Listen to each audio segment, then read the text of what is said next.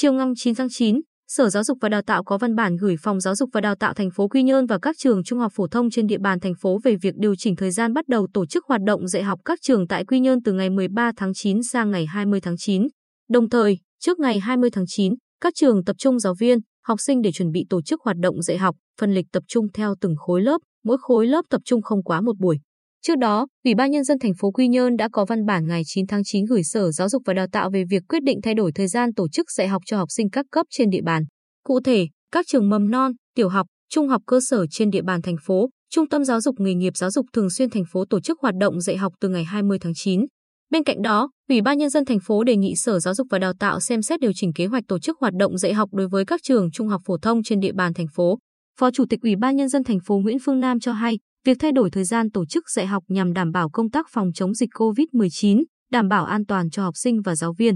Trong bối cảnh tình hình dịch trên địa bàn hiện diễn biến phức tạp với một số ca ngoài cộng đồng ghi nhận và có nguy cơ lây nhiễm cao, gần đây nhất là tại phường Lê Hồng Phong, Bùi Thị Xuân, Trung tâm Y tế thành phố Quy Nhơn.